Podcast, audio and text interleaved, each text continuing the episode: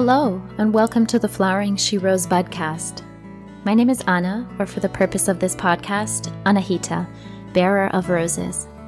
I'm here to bridge plant and human consciousness as we gather in this virtual garden and explore how plants can help us awaken our feminine essence. It's my prayer that these personal stories, transmissions, and medicine music may remind you of the sacredness of this magical life and the power that lies in your intuitive nature. When was the last time your skin was covered in mud and your entire body kissed by the sun? What if our awakening was just a sensual forest bath away, in ecstatic union with nature? In today's episode, my guest Christina Louise and I talk about how earth based awakening and the playful sensual energies of the fairy realms can help us deepen our intimacy on all levels, not just with the living world around us, but also with ourselves and in our interhuman relationships. Christina Louise is a multi trained and multidimensional healing arts practitioner, embodiment mentor, herbalist, and alchemist. Christina loves working in the realms of relationship and sacred sexuality and has a strength for helping her clients deepen their own sacred marriage, so the union of masculine and feminine inside. Her most refined work is in helping women to connect deeply to their feminine essence, the soul of the earth and nature, their own inner guidance and guides in the unseen, and the junctions where these sources of wisdom interconnect. Christina's launching her new course, Sidhe Alchemy, fairies, sex, and relationships in a few days, and we'll be talking more about it on today's show. This course is for those courageous and mischievous enough to dive deep into the realms of fairy and Gaia magic, sensuality, sex, intimacy, relationship, and eros and ecstatic union with nature. Sidhe alchemy is actually spelled S I D H E and the Sidhe are is actually an, an old Irish word for a certain type of fairies. And the name of this podcast, which I haven't shared yet, but Flowering She Rose. The word she does not only refer to the divine feminine rising within each of us, but this year when I was on a retreat in Avalon, a woman from Ireland mentioned that word for fairies is she. And it just clicked for me because I too carry fairy energy. And I just knew that that was also part of the medicine of this podcast and also what this she referred to. Christina is offering a coupon code for her course to everybody who is signed up on our Patreon starting at the $5 a month level. So if you listen to the show and love her work and love the course and want to join, there's going to still be some time to sign up. It's a seven week self paced course. And she's offering 10% off of the course or 20% off of one on one sessions with her. So you'll find the link to all of that in the show notes. Before we dive in, I have one more announcement, which is that I'm now offering Flowering She readings. These are remote energy healing sessions where I use my training as a Reiki master and my gift of attuning to plant spirits and becoming a vessel for them and um, recording an audio file for you to listen to as I'm channeling the insights. And it includes the plants spirits that are currently on your side and wanting to help you and work with you. It includes specific questions for you to contemplate, ideas for how to further deepen your relationship with the plants, and also all kinds of other guidance and insights that I receive on your behalf in the process. And you can book a reading on my website, floweringshe.com. And for now, I invite you to come dive into the realms of the fairies and earth based sensual awakening with Christina and I. Hi, Christina. Welcome to the Flowering She Rose Budcast. I'm really glad you're here and that we'll all get to learn more about your course today. Hi, thank you so much for having me. I'm very, very excited to be here today. Before we dive in, I just wanted to give all of us a moment to arrive in this shared virtual container. And so I'd like to invite you all to take a breath, feel into your heart space and into your body calling in the presence of nature spirits that want to guide us in this conversation today. May we be vessels for their cosmic intelligence and their earthly intelligence. And may you, dear listeners, take what serves your highest good at this point and discard the rest and have fun in the process. Christina, in your latest newsletter, you wrote that You've always felt like you speak more in plant than in human. Could you share more about your intimate connection with the plants and the fairies in your childhood? Yes, I would love to. Really, nature is how I found my way into my connection to the divine from a very young age. And basically, as soon as I could crawl and, you know, wanted to um, explore, I, I was outside. Most of my memories in my childhood were spent outside in the trees.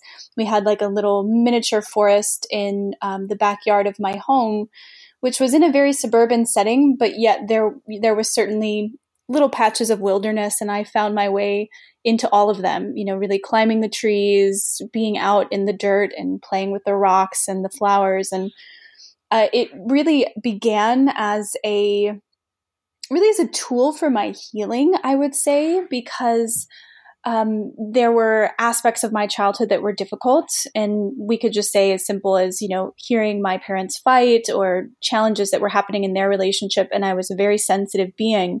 And so the way that I dealt with that and navigated that was really immersing myself in nature and working with my imagination, working with all of the different dimensions that I was accessing as a young child. Although I didn't know that was what was happening, it was quite natural for me. It was just very innate to be out climbing the trees and I would spend hours in them.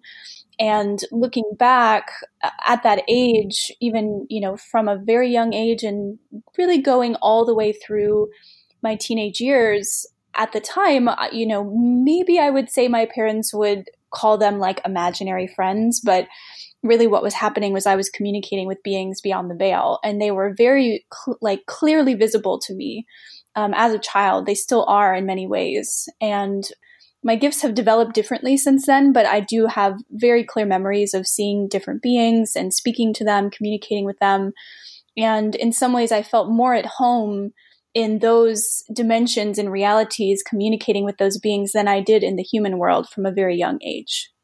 Wow. Did this intimate relationship with nature ever fade as you became an adult? I, I would say no, except there were a few years during my later teenage years into like very beginning of my 20s when I was in college where I kind of um, fell into the very stereotypical uh, expression of those those years of life of wanting to explore, you know, being a young adult, and I kind of got into um, what a lot of college students would, as far as partying, and I was just I, I kind of checked out. I was in a lot of pain emotionally. I didn't know how to deal with my sensitivities at that age, and so I really used um, men and you know substances and and really it was mild compared to what some people I'm sure experienced in college, but I still had a few of my own years where I kind of got lost in in the illusion of all of that and the seduction of it, really just to numb out and check out. And during that time, I was not as deeply connected because I, in some ways, I could say I turned the knob down. Mm-hmm. When did you consciously decide to make the fairy kingdoms and the plants and nature part of your life again and also part of your professional path? Really, the, you know, there's a longer story to it, but the shorter story is that um, when I was going through that time where I was disconnected, I had a healing crisis uh, around when I was 21 that was the impetus for both sort of a, a physical healing crisis and also a spiritual awakening and I was traveling in Germany. Um, part of my mother's lineage is German, and so I was visiting family, and I was also returning my grandmother's ashes to Germany because she had passed, and I had always made a vow that I would return her ashes to her homelands.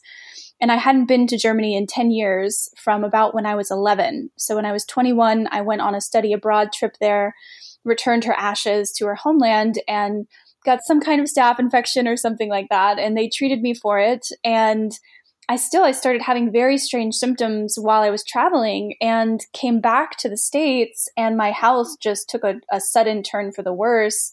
Very strange, indescribable symptoms, and saw many different Western doctors, and they couldn't help me.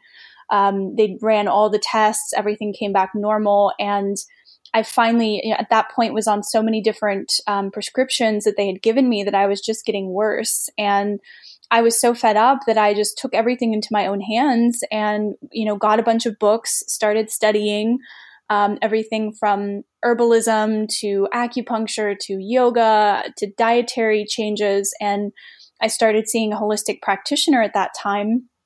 And um, it was actually a husband wife practitioner team during that time, I did reconnect with nature, especially through medicinal foods and herbs, and it just kind of started opening for me again. Um, and between that and seeing these practitioner uh, therapists that were helping me, my health shifted very dramatically in a very short period of time. And it was such a miraculous shift. And I had, to me, experienced what I consider true medicine, which is medicine that, you know, really holds within it um, the realm of the spirit, the emotional body, um, constitutional factors, elemental factors. It's not just about um, diagnosing via symptoms and then giving someone a drug or you know offering them surgery. To me, it, it's so much deeper than that. And when I experienced that, it ignited my passion for holistic medicine, and I immediately did a 180 in what I had chosen as my career path and went back to school for holistic medicine.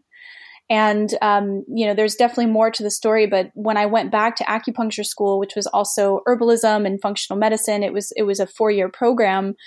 Within a very short period of time, I had um, a spiritual awakening. When I started uh, doing healing work on people, my gifts reopened very rapidly, and I found my way um, to many different trainings and modalities, particularly flower and gem essences, were the path that reopened that connection very strongly.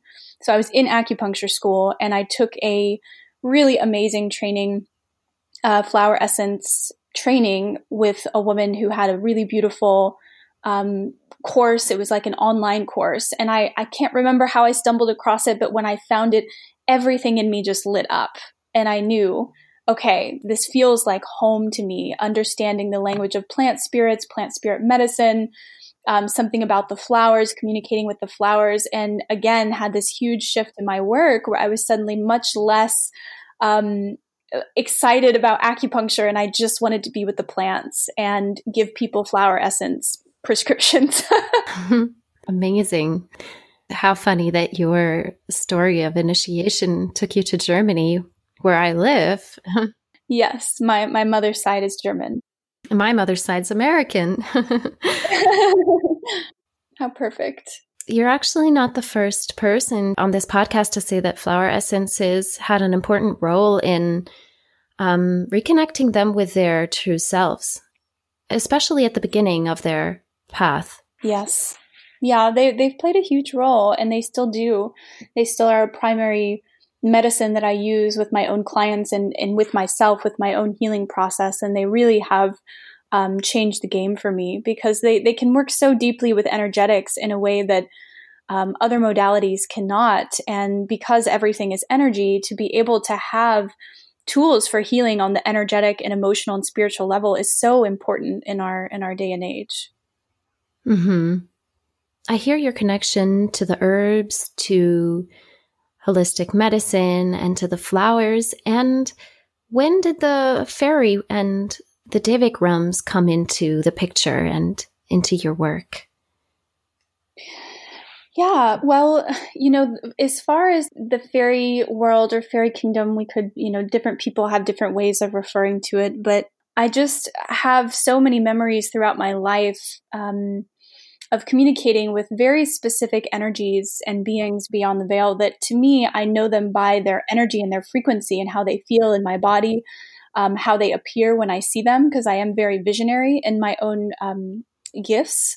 And so I will receive visions, I'll also receive feelings. And so for me, I have memories all the way to when I was a very young child of communicating with these beings and them just feeling so very familiar to me. Um, I read a lot of books when I was young. I had no idea why I was drawn to specific books, but I was very much outside of being in nature. I was a little bookworm. I had a huge collection I'm just like thinking back to some of the books that I was reading at a very young age, um, particularly about fairies and mythology and you know the Sidhe and which I'll speak about at some point as well. And I, it's kind of amazing to me how some of that material and information and mythology was so advanced, but as a child, like I couldn't get enough of it, and as a teenager as well. So there was some part of me that always felt so connected to those realms. And on my father's side, there is um, Irish and Celtic lineage and heritage. And so we could say it's in my blood, but also I think on a soul level, there's such a remembrance in me um, of the fairy realms. And so I've had memories as well of even, you know, people throughout the course of my life always telling me that I have a fairy like energy. Um, and even before I really knew what that meant, I would just kind of smile and nod. And, you know, I've heard that before, before I really immerse myself in actually understanding um, this this innate connection in my soul. And when I began going deeper in my esoteric studies, um, I was initiated into a mystery school lineage, and I have a very strong memory of that particular initiation. That was um, a very strong turning point in my life, and I've had many different forms of initiations in in the past number of years. Um, this one, the the person who was holding the container for the initiation was certainly holding a very multidimensional container, um, so that information could come through around what some people would refer to as a magical lineage, which I I don't feel that I really have the authority to go super deep into that in this moment because it's also a little bit controversial to various. Um, traditions and you know esoteric traditions and a lot there's some conflicting uh, belief systems out there around these sorts of things. But to simplify it, you know, a lot of us understand ourselves in mundane terms as, you know, as humans. And then, of course, there are those of us who understand our magical aspects and our more multidimensional soul level essence. And not everyone has that understanding or vocabulary. But many of us who are very gifted and who um, have very special spiritual gifts do have a particular magical lineage, or there could be more than one, we could say, that we feel very connected to. And for me, in this initiation, I was very new to that concept. But I will never forget this experience, um, and I hold it very sacred to me. And without going into detail, the information that came through um, a very powerful moment was that I have a very strong, strong um, connection to the fairy realms and to a specific a specific lineage, magical lineage that is very connected to Queen Mab, or we could say uh, fairy queen vibration or frequency. So, capacity to work in those realms that not all humans have. They're not all given um, that authority because there has to be a very strong level of discernment and respect to communicate with these beings um, in in a true way. So, all of that to say, when I had that initiation and I was given this information by the person who initiated me, everything just it, it, just made sense to me. It resonated very deep in my bones. I was crying. It was a very emotional initiation to receive that um, affirmation. And from that point forward a lot of things began opening up for me in my life around that. A lot of things kind of fell into my lap information and knowledge, mm-hmm. um, different teachers and mentors that guided me deeper into these realms and gave me more permission to explore this energy within myself and to really sort of admit to myself that I've always had the capacity to communicate with the fairy realms. Mm-hmm. That is an amazing story of, of initiation and remembrance. I wonder how you would explain to an uninitiated person, say, what the fairy energy encompasses because I think that generally speaking, when you hear the word fairy, like the image that comes up is one of Tinkerbell. I would definitely say that, you know, when I use the term fairy energy, um, I use it generally because yes, it is uh, it's something people can relate to through their own lens. But obviously, when I speak to that energy, that frequency, and the beings that I connect to that within my own experience, it's a lot more encompassing than just say quote unquote fairies. And it's interesting because um, one thing that I'll say about it is that fairies have been a part of this planet almost since its beginning and you know they they started out as a life form that existed and lived that sort of did their own thing but we'll just say that maybe um, an easy way to put it is that a lot of that has shifted through time and dimension to where now it's like we find them in legend and myth and folklore from the very earliest times, but there's still a lot of mystery around it. Well, like, what are they exactly? And are they real or are they something that was an imaginary um, race that was created at a certain time and place? Um, when I speak to the Sidhe, this particular race resemble humans in size and appearance. They're not tiny winged creatures. You know, many people call them the Sidhe, which even that in itself is not necessarily correct. The word is actually an Irish word that refers to the mounds that they um, they once believed that they lived in. So it's kind of a complex thing to speak about. But in Irish lore, you know, the Sidhe were descendants of pre-Celtic inhabitants of Ireland called people of the mounds and they were actually members of a very powerful supernatural race comparable to fairies and elves, but not quite the same. And so there's a lot of complexity and um, a, a, lot of interweaving uh, mythology that comes into play with this. And the challenge is that because a lot of things were um, in their truest ancient um, wisdoms were taken and interpreted in a certain way that really distorted the truth. And so that is a part of the challenge is really when we start beginning to study what, you know, what is a fairy? What is the fairy realm? There's a lot of things to wade through there as far as different perceptions and different things that have been um, spoken to be as truth. But really it, it's so much more complex than people understand. And that's why for me when i work with it i refer to it as an energy or a frequency as opposed to oh it's a race or a type of being because then people can get very confused and again immediately imagine oh little like flying you know flying creatures which um, fairies, when people think of fairies as small, it's because when we view them from beyond the veil, from the other side of the veil, they appear small, perhaps to a certain seeing eye perception, but they're actually not. Um, there are a lot of people, humans, that are very, very, very much connected um, viscerally to this energy in their own physicality. So they can express more, even in their human form, as having this energy. And most of the beings that have that know it to some degree, even if it's just an intuition or um, uh, a very deep passion for this material outside of the mind. So, like a kind of, we could say, a soul call to it or a um, just a very deep interest. Um, most people, even when they don't have a mental understanding of what the fairy realm is or what the fae are, they still can feel something within themselves that deeply resonates and wants to know more. And I often find that those are the people that will find their way to me in my work. And it's a really beautiful thing to experience um, how we, we tend to find one another. mm-hmm. Those of us who have that very deep connection to these realms, even if we don't, if we haven't fully reclaimed the remembrance of that in our physicality, at this point in my work, I can recognize people that have a stronger connection to the elves, people who have a stronger connection to the fairies. There are many different, we could say, lesser immortals. So, you know, a lot of people know about gods in the pantheons and mythological traditions.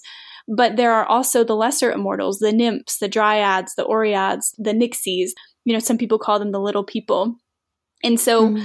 it's a it's a stretch beyond our imagination to really place our belief that there are invisible worlds that coexist with the worlds of humans and that they have always existed.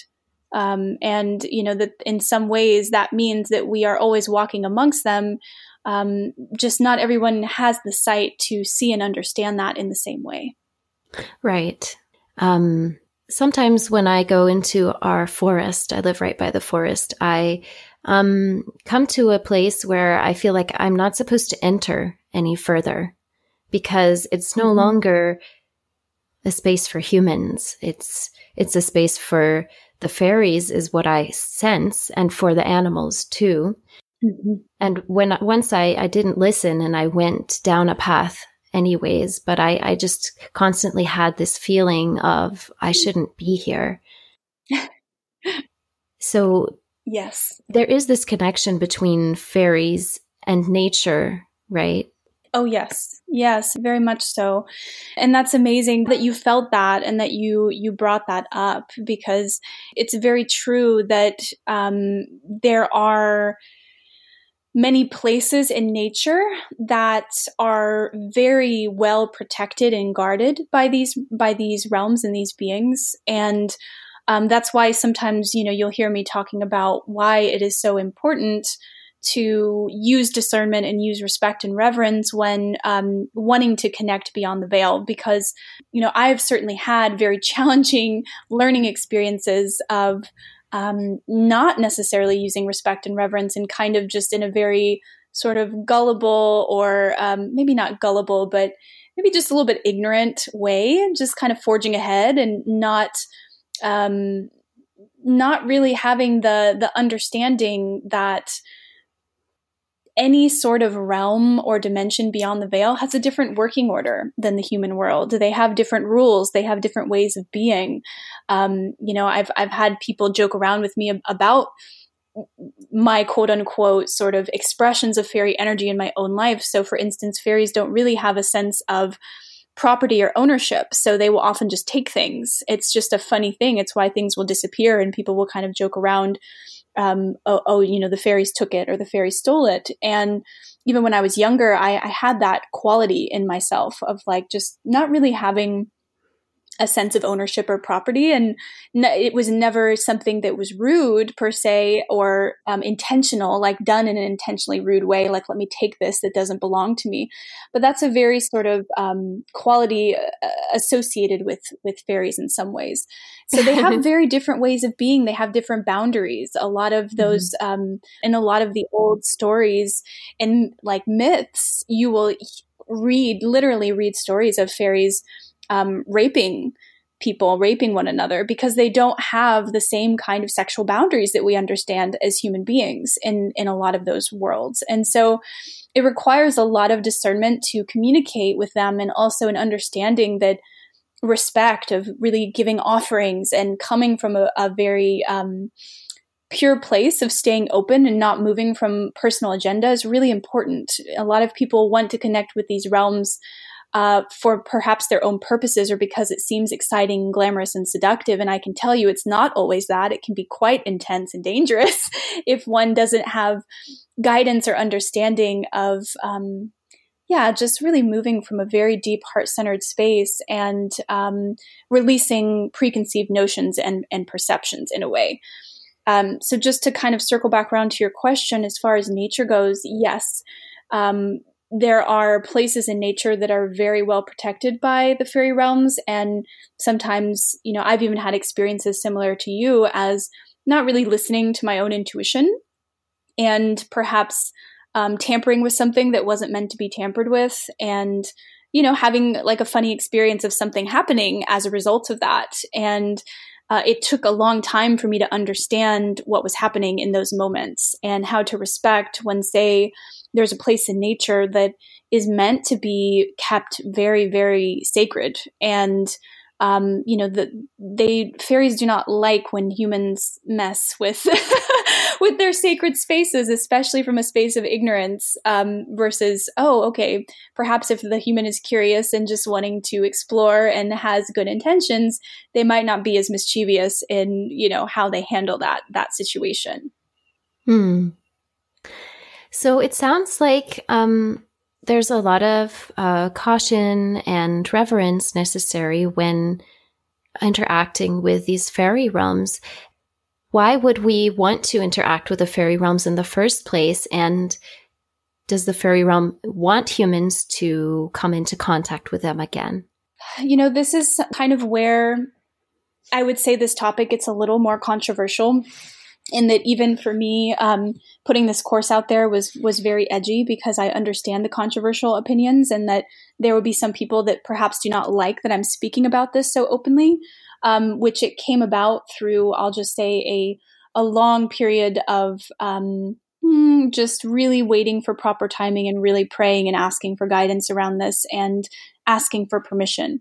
So it certainly was not a reckless move on my part, and there are risks in and of itself of sharing some of this material, but I'm really um, doing so from a place that's very deeply guided and in a very sort of discerning, safe, and to some degree simple container compared to you know what is accessible in these realms. So um, what I will say is that the more that humans begin to awaken to their true nature, the more consciousness starts to um, awaken within us and evolve and grow and shift on this planet, more and more people are becoming attuned to their multidimensional nature, to their ability to see and work beyond the veil, and they're reconnecting to their true essence. And that means that we start to reconnect to the understanding um, that goes far beyond this mundane reality and that knows ourselves as divine beings who are connected to so many other dimensions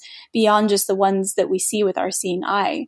And so, as humans come into that consciousness once again, um, the connections that we used to have with these different beings and uh, you know some mystery schools say races beyond the veil but it's kind of a charged word so i try to be careful using that word but we could just say different types of beings um, and energies. So fairies elves unicorns dragons. So as that's happening and more people are humbling themselves to study this um, remembrance within their own soul and to become conduits for divine energy on this planet to sort of become a bridge of heaven and earth those beings want to help us within that framework. They very much want um, union and peace on this planet, not just in our human realms, but in these other realms and dimensions beyond the veil as well. Um, many of them used to walk amongst humans, and then there were certain corruptions and distortions that made it impossible, and so there there were choices that had to be made within that.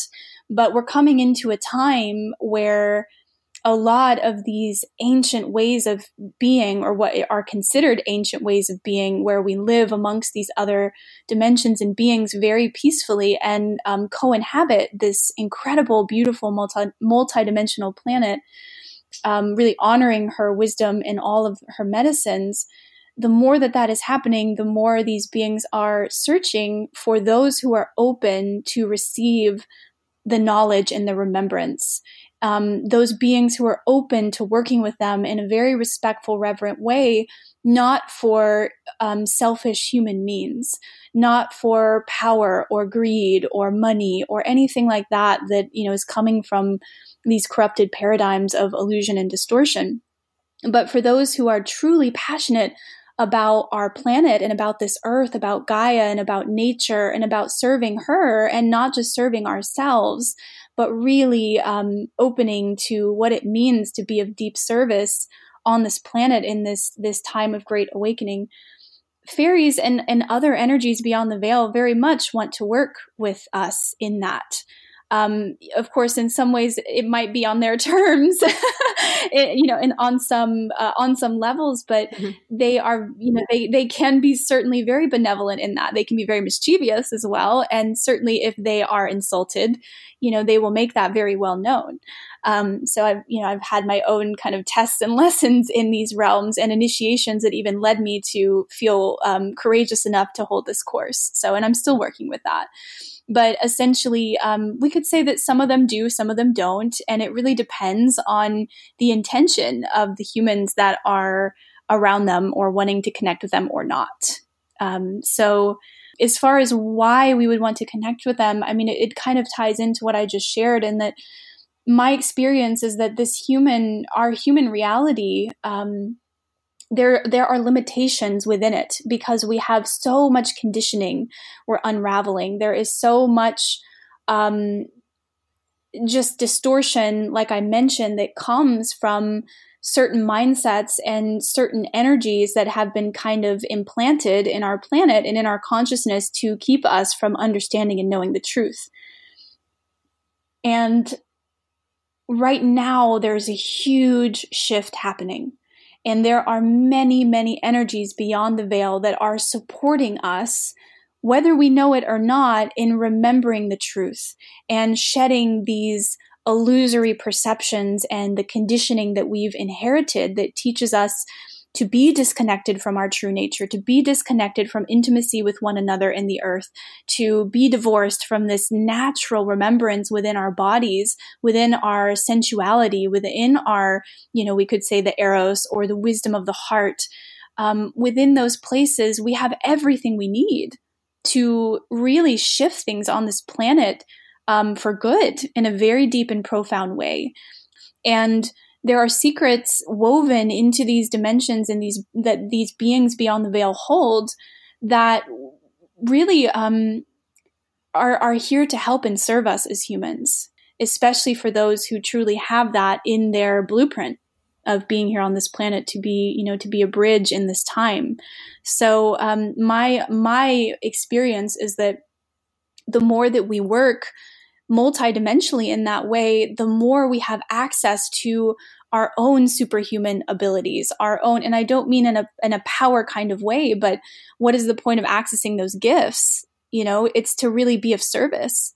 It's to use them of service. It's not to use them for selfish means. And we have access to them more the more we really open humbly to working beyond the veil with these different beings. Yeah, I think a big part in what you're saying is recognizing that there's so much to this world that we do not know, and there's so much potential when we open up to all of these other realms and what they can teach us, but also how we can become channels for them in order to uplift humanity in our own ways. Because the gifts that you're talking about, they can be so different for each person. Some of us are healers, some of us are teachers, some of us are mothers, and some of us are artists and musicians. And this is reminding me of something that um, today's featured musician said to me because I, I decided that I'd like to feature a song of Aviva Le Fey's. And I asked her, Does your name have anything to do with the fairy realms? Because wouldn't that be cool? And uh, she said, um, Yes, absolutely. Aviva of the fairies. That's the origin. For me, it's a nod to my understanding that the songs really come through me and don't belong to me. Aviva Le Fey is a singer songwriter, born and raised and based in the Bay Area. Aviva sings heart songs, some for love lost and others for humanity lost, um, the song I'd like to share today is called Bite My Tongue from her debut album Lovesick, which just came out this July. Lovesick is a sad romantic journey through a beautiful waking dream. It's both the dark end of the street and the promise of a stunning sunset. It's the gut wrenching feeling when you know that your first love won't be forever. It's the song of the morning dove, somber, gorgeous, and resigned to a future of longing. There's one quote that I recently read that I just want to leave you with before playing the song. Longing is not a lack, but a resource.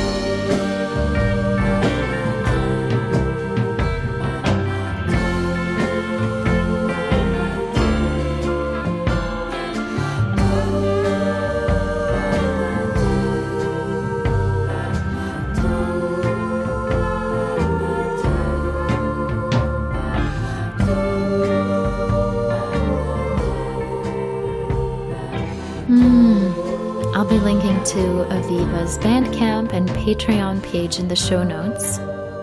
She also let me know that she has a show coming up on December 4th in San Francisco. So, for any of you in that area listening on time, go check it out. And now back to today's interview with Christina. Let's dive into that connection between the fairy realm and our central nature.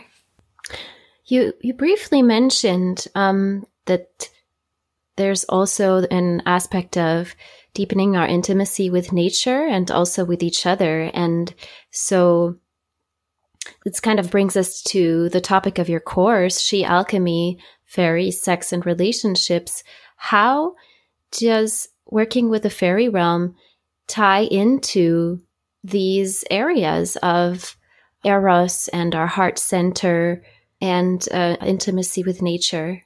So, this is like one of my favorite topics, and it's only, you know, it's one that I have over time become more comfortable speaking about more simply through my own experiences. And the more I've opened up and sharing about them, the more people have just come out of the woodwork, um, showing so much interest and desire to experience the kind of liberation that comes when we reclaim our intimacy with nature. And that reflects our reclamation of our intimacy with one another. Because in in a similar way if we can't be intimate with ourselves how will we be able to be truly intimate with a partner? You know there's a saying I, I can't remember the exact saying but it's essentially like someone can only show up for you in a way that they've showed up for themselves. And so the same thing kind of goes for intimacy in that if we are disconnected from the natural world, we're disconnected from our bodies because our bodies are made up of all of the elements that we see surrounding us.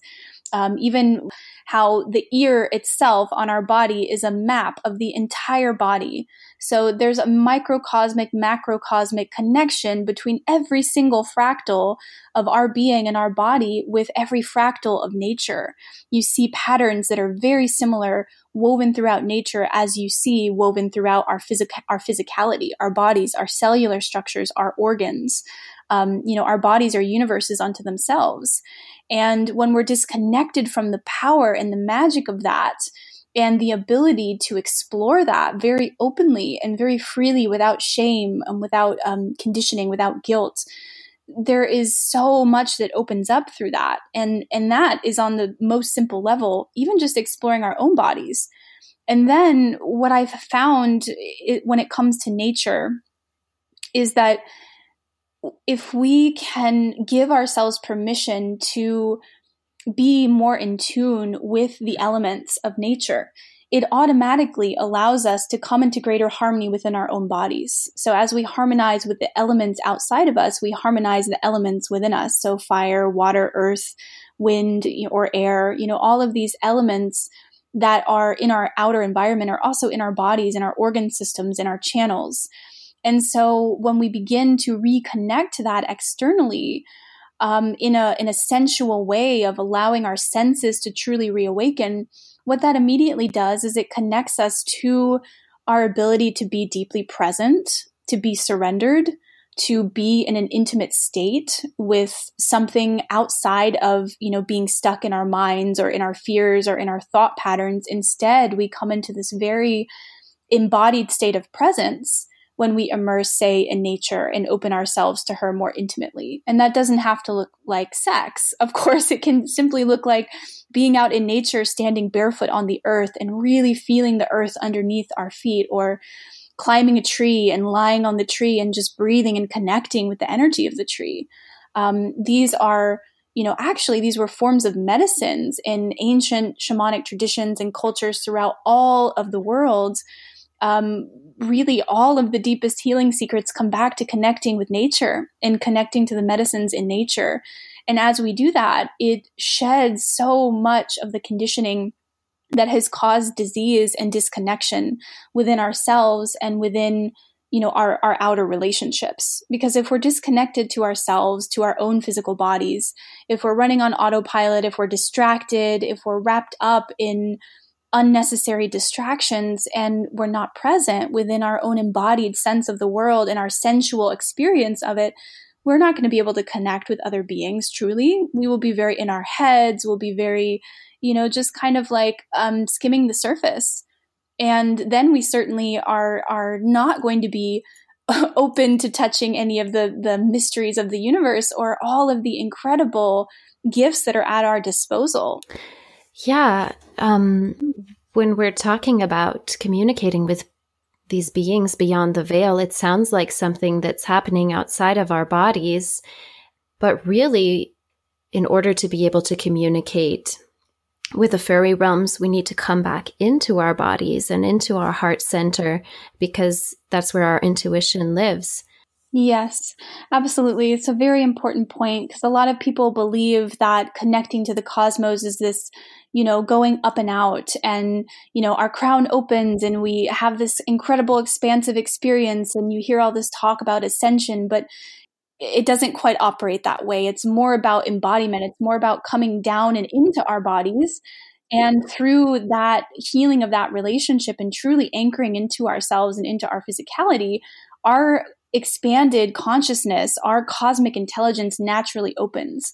And we begin to have these extrasensory abilities that we cannot find through disembodied forms of awakening where, you know, you're sitting in a transcendental state for hours on end. That's that's really not um, I mean, that maybe it is for some people, but for me, I have found that it really is coming coming into the awakening of of our our being through our bodies, through healing our bodies and our relationship to them and opening all of those sensory pathways, um, that is what actually I've found most quickly um, allows those gifts to awaken within us so that we can experience these multidimensional realities.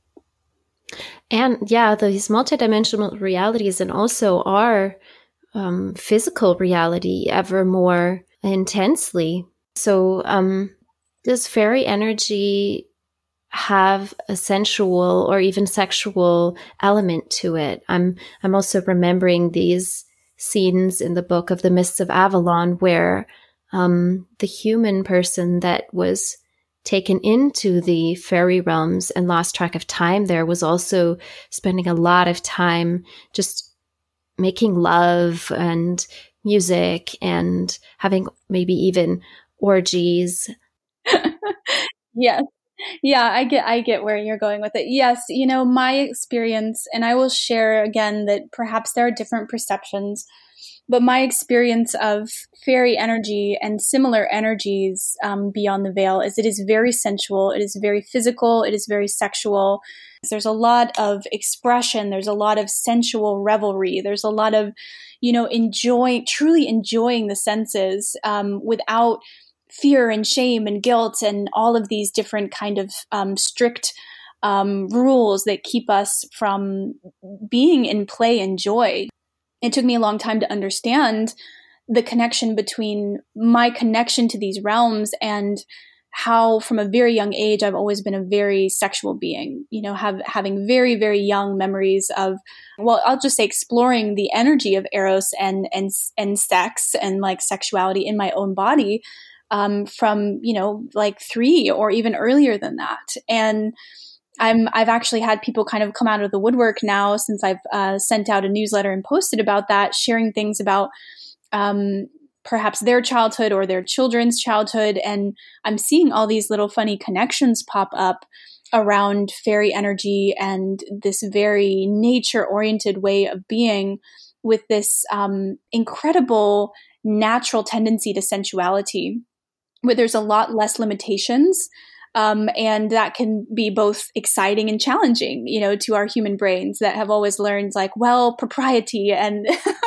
you know, certain, like, you just don't do that. You just don't, um, life is like you have to work and then play. It's not the other way around. And, and to me, I think it should be the other way around. Like, what, what is the purpose of this life if we are just immersing ourselves in, um, distractions and you know really like focusing on the negative and being um, in constant work mode. And of course working is in, is a part of life. Money is a part of life. All of these things struggles we can't escape that. But h- how can we bring these um, these elements that are such a natural part of of these other realms into our own experience and allow it to open us to a new way of being that perhaps could just um, really amplify our ability to even in, enjoy the things that we wouldn't normally enjoy, you know, mm. and, and find sensuality in places we wouldn't normally find it. Oh, that is such a good point. That is the medicine that we need so much. And now it's clicking for me. Like, I get why the fairy realms have something to teach us. Yes. So, in your course, you're also going to be teaching about um, awakening our sensuality and our sexuality in union with nature. Do you have a few practices that you could share with our audience? You know, I I kind of have become well known for like posting photos that most people would find edgy. I'm not fully naked, but certainly, you know, you can tell that I'm immersed um, nude or naked in nature. And I, I have a practice where really, especially if I'm struggling with something or if I'm in, you know, the, um, the difficulties of this mundane life, which regardless of what the struggle is, if I'm, if I'm feeling depression, if I'm feeling uninspired, if I have gone through a bad breakup, anything really, my medicine is to go find a space where I can be naked in nature and just to feel the elements on my skin, to immerse in rivers naked, to be in the forest. Um, it certainly brings an edginess for, for those who have never experienced it of, oh my gosh, am I going to be caught? Like, what's going to happen? Is this safe? And it brings up, um, the opportunity to release aspects of our being that have been so domesticated and remember our wildness and remember our capacity to hear the intelligence of the earth um, and to feel it through the sonar and radar in our physical bodies as we attune to the elements, as we feel the rivers and the winds and the trees and the dirt beneath our feet. It awakens something very primal within us that gives us permission to release all of these um, imposed uh, structures and guidelines that we feel that are a part of being human that we have to be a certain way we have to be viewed a certain way we have to behave a certain way.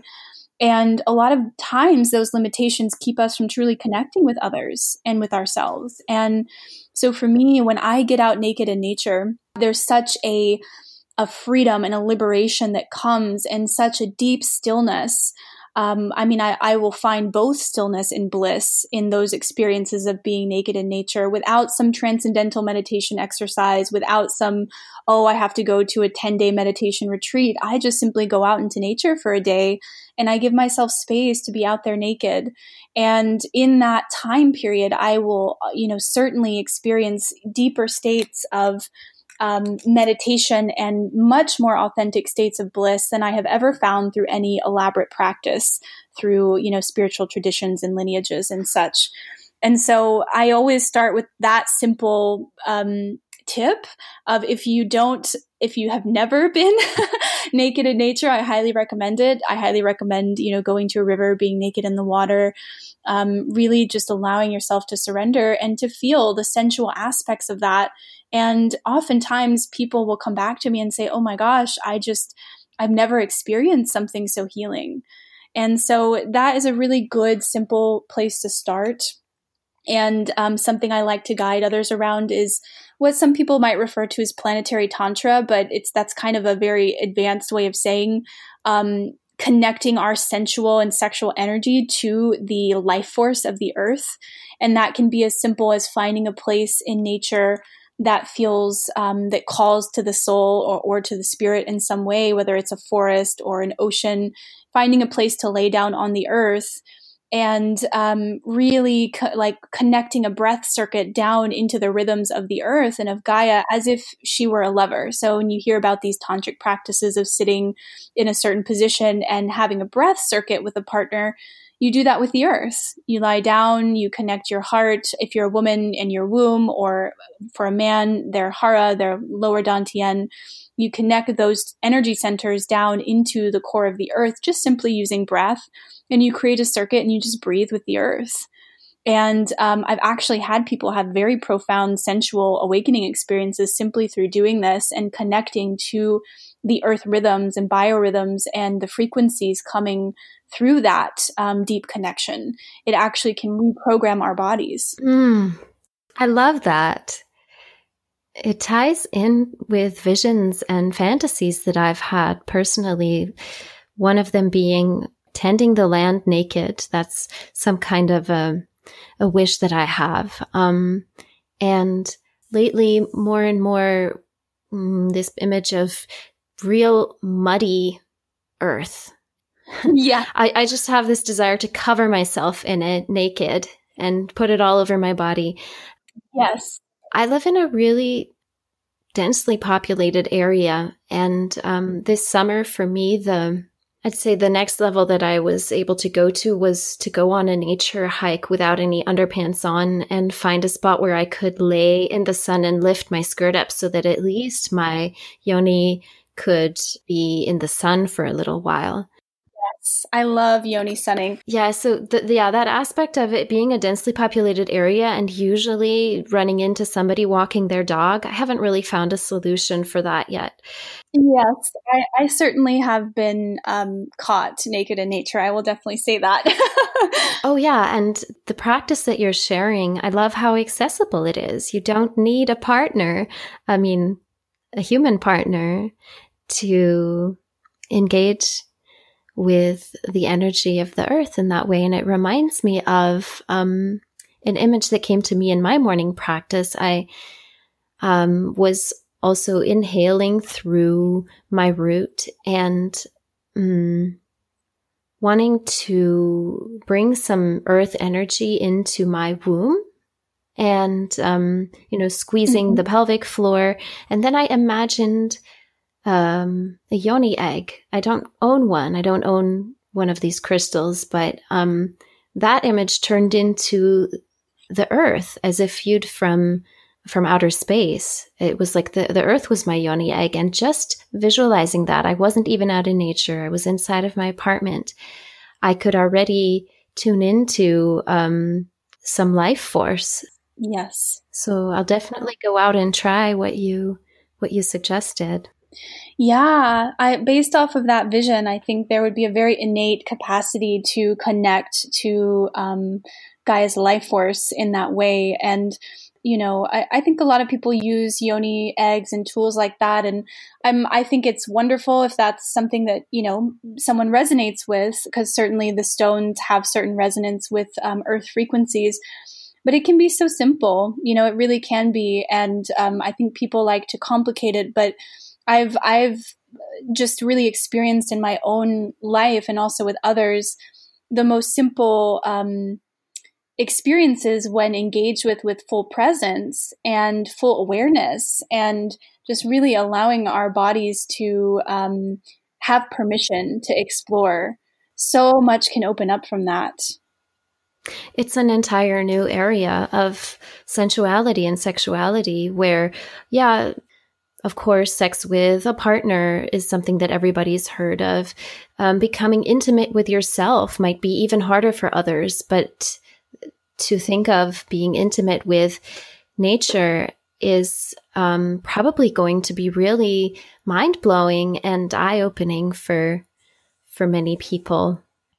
Yeah, yeah. And you know, it's funny. It's um, what seems such a new concept once people begin to work with it is so mm-hmm. innate. Mm-hmm. It's almost like there's a homecoming that happens and a remembrance of, oh, this is just right. This is how it's always been. It's just that we've been um, kind of blocked from our um, remembrance of it in so many ways. And that is definitely by design, you know, because there's so much power in reclaiming this. And, you know, understanding that to be a, like a sexually awakened or sensually awakened being, one does not need a partner. Um, I was uh, celibate for 18 months and working with these nature based practices and had more creative energy pouring through my being than I've ever had in my life.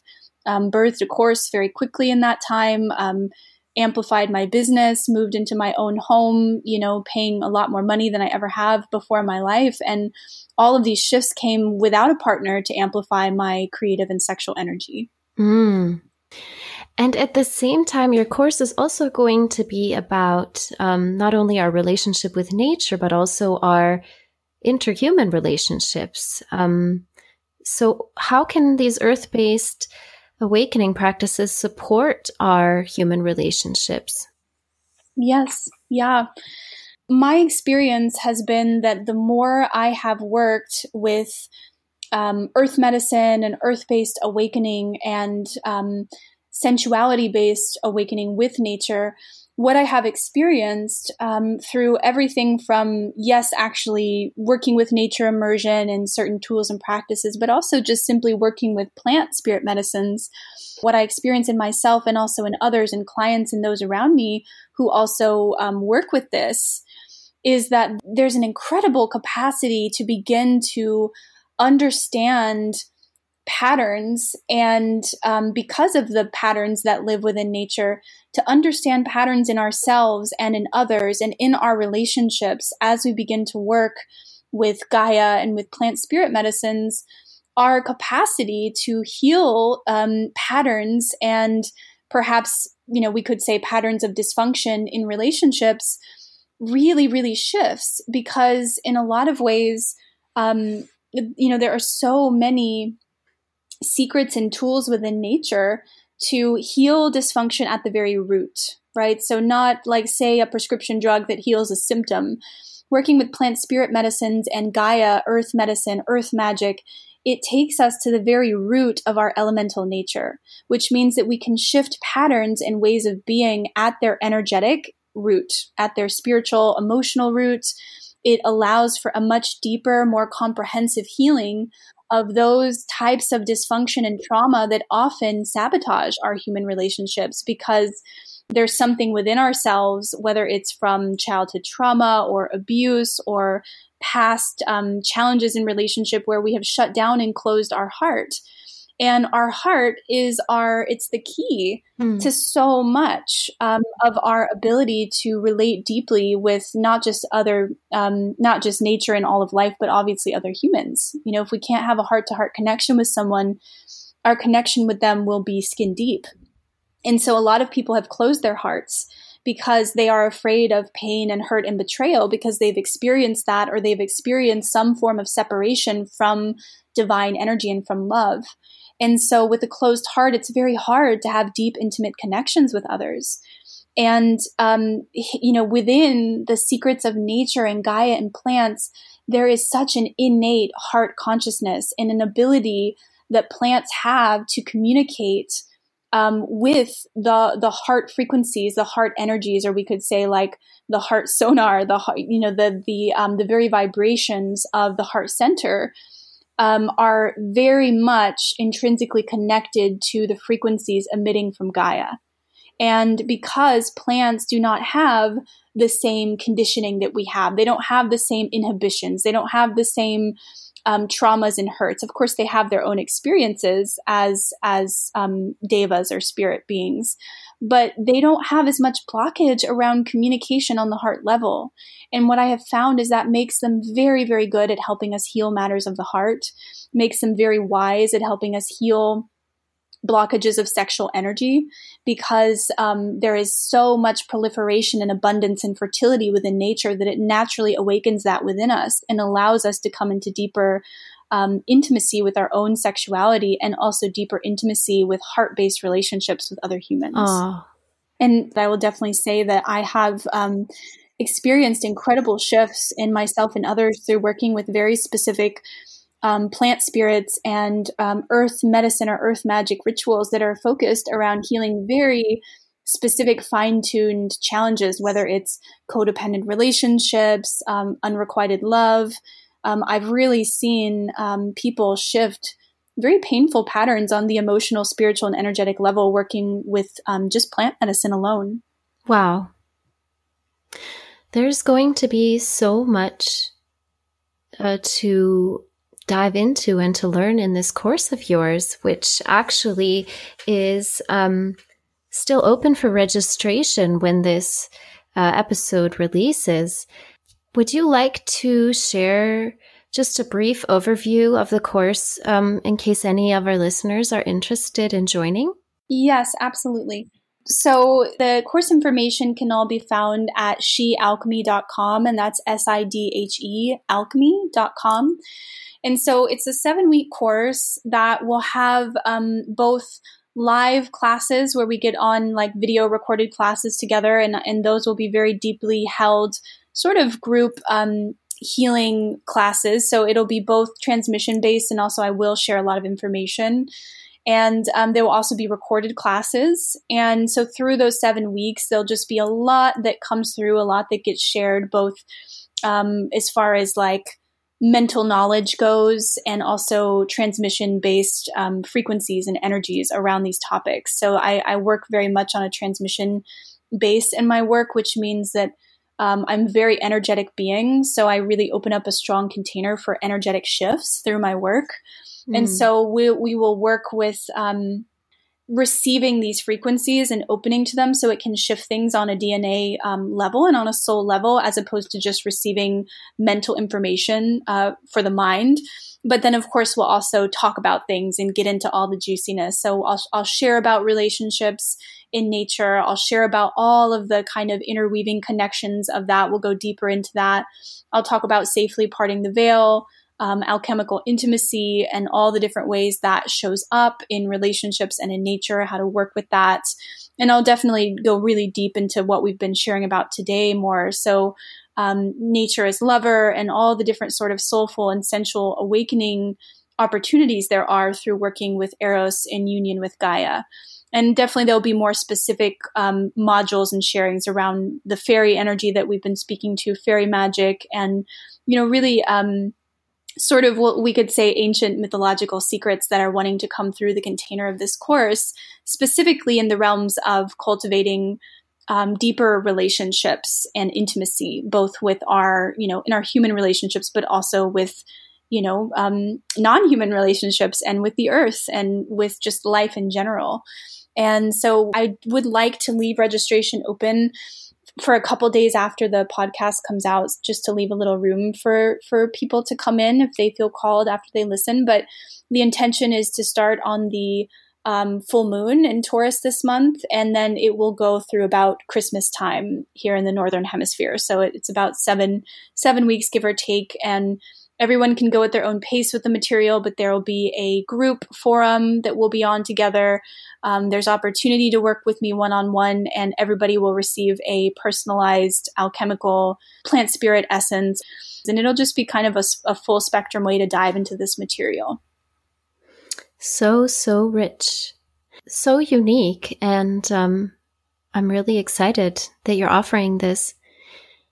Um, Christina, what are some other ways that we can connect with you and find out more about your work? Because I know that you are so, so multifaceted in your teachings. You also teach a lot about the feminine mystery traditions. And um, there's really something in it for for many people. And I feel like, especially um, the sisterhood that this podcast is calling together. Yes. Yeah. So I, I do work a lot in the feminine mystical traditions and in the realms of feminine embodiment and um, the priestess path and the feminine mysteries. Um, the sisterhood of the rose i'm very connected to all of those lineages and so i I do a lot of deep one on one work with women in private mentorship and apprenticeship where I create a customized container for um, my clients to go very deep with me. So it'll be kind of a blend of multidimensional healing, um, coaching, which I kind of call it more like soul midwifery. Um, I'm also in those personalized containers and also on its own, if people are really drawn to that work, I can do very deep um, psychic surgery clearing work. Some people refer to it as astral exorcism, which is a little intense, but basically it's very deep psychic clearing, and I'm able to do that remotely. So a lot of people get drawn to me for that work. Um, to kind of clear things out that aren't in resonance with their soul's true essence, which there's a lot of that in our world, more so than people understand. So, just, you know, interdimensional interference and kind of just um, there can be a lot of distortion that blocks us from our, our soul mission. So I really love to hold a deep container for those who are drawn to align with their true essence and I'll send them personalized remedies. I'll work with them very deeply in that time. And I that is my favorite way to work because I just see such rich and deep transformation in my clients that way. And I also have other courses that I lead. I just and this is the one that is currently coming out. Well, I'll be sure to link to your website and your Instagram in the show notes so that people can get in touch with you. You know, I'm really grateful to be here. And if anyone, you know, is, is interested and called to this material and perhaps, you know, wants to know more specifically, has specific questions around working with some of these areas and elements that we've spoken to, then I definitely am super open to people reaching out to me, even if they maybe are not necessarily wanting to join the course this time around. I, I love just opening myself up to um, to share and to be of service however I can be. Well, I feel like what you've shared today on this call is already an amazing resource. I am really thankful and I feel honored to have had you on the show. Yes, thank you so much for having me. It's a really amazing opportunity, and I'm just so excited to be able to share this information in such a way with um, with a podcast that feels so resonant with my own missions. Thank you so much for joining us in this wild garden and listening to today's show. I love connecting with my listeners and hearing about what insights you gained. Feel free to leave a comment below the show notes on floweringshe.com and be sure to follow me on Instagram at floweringsherose.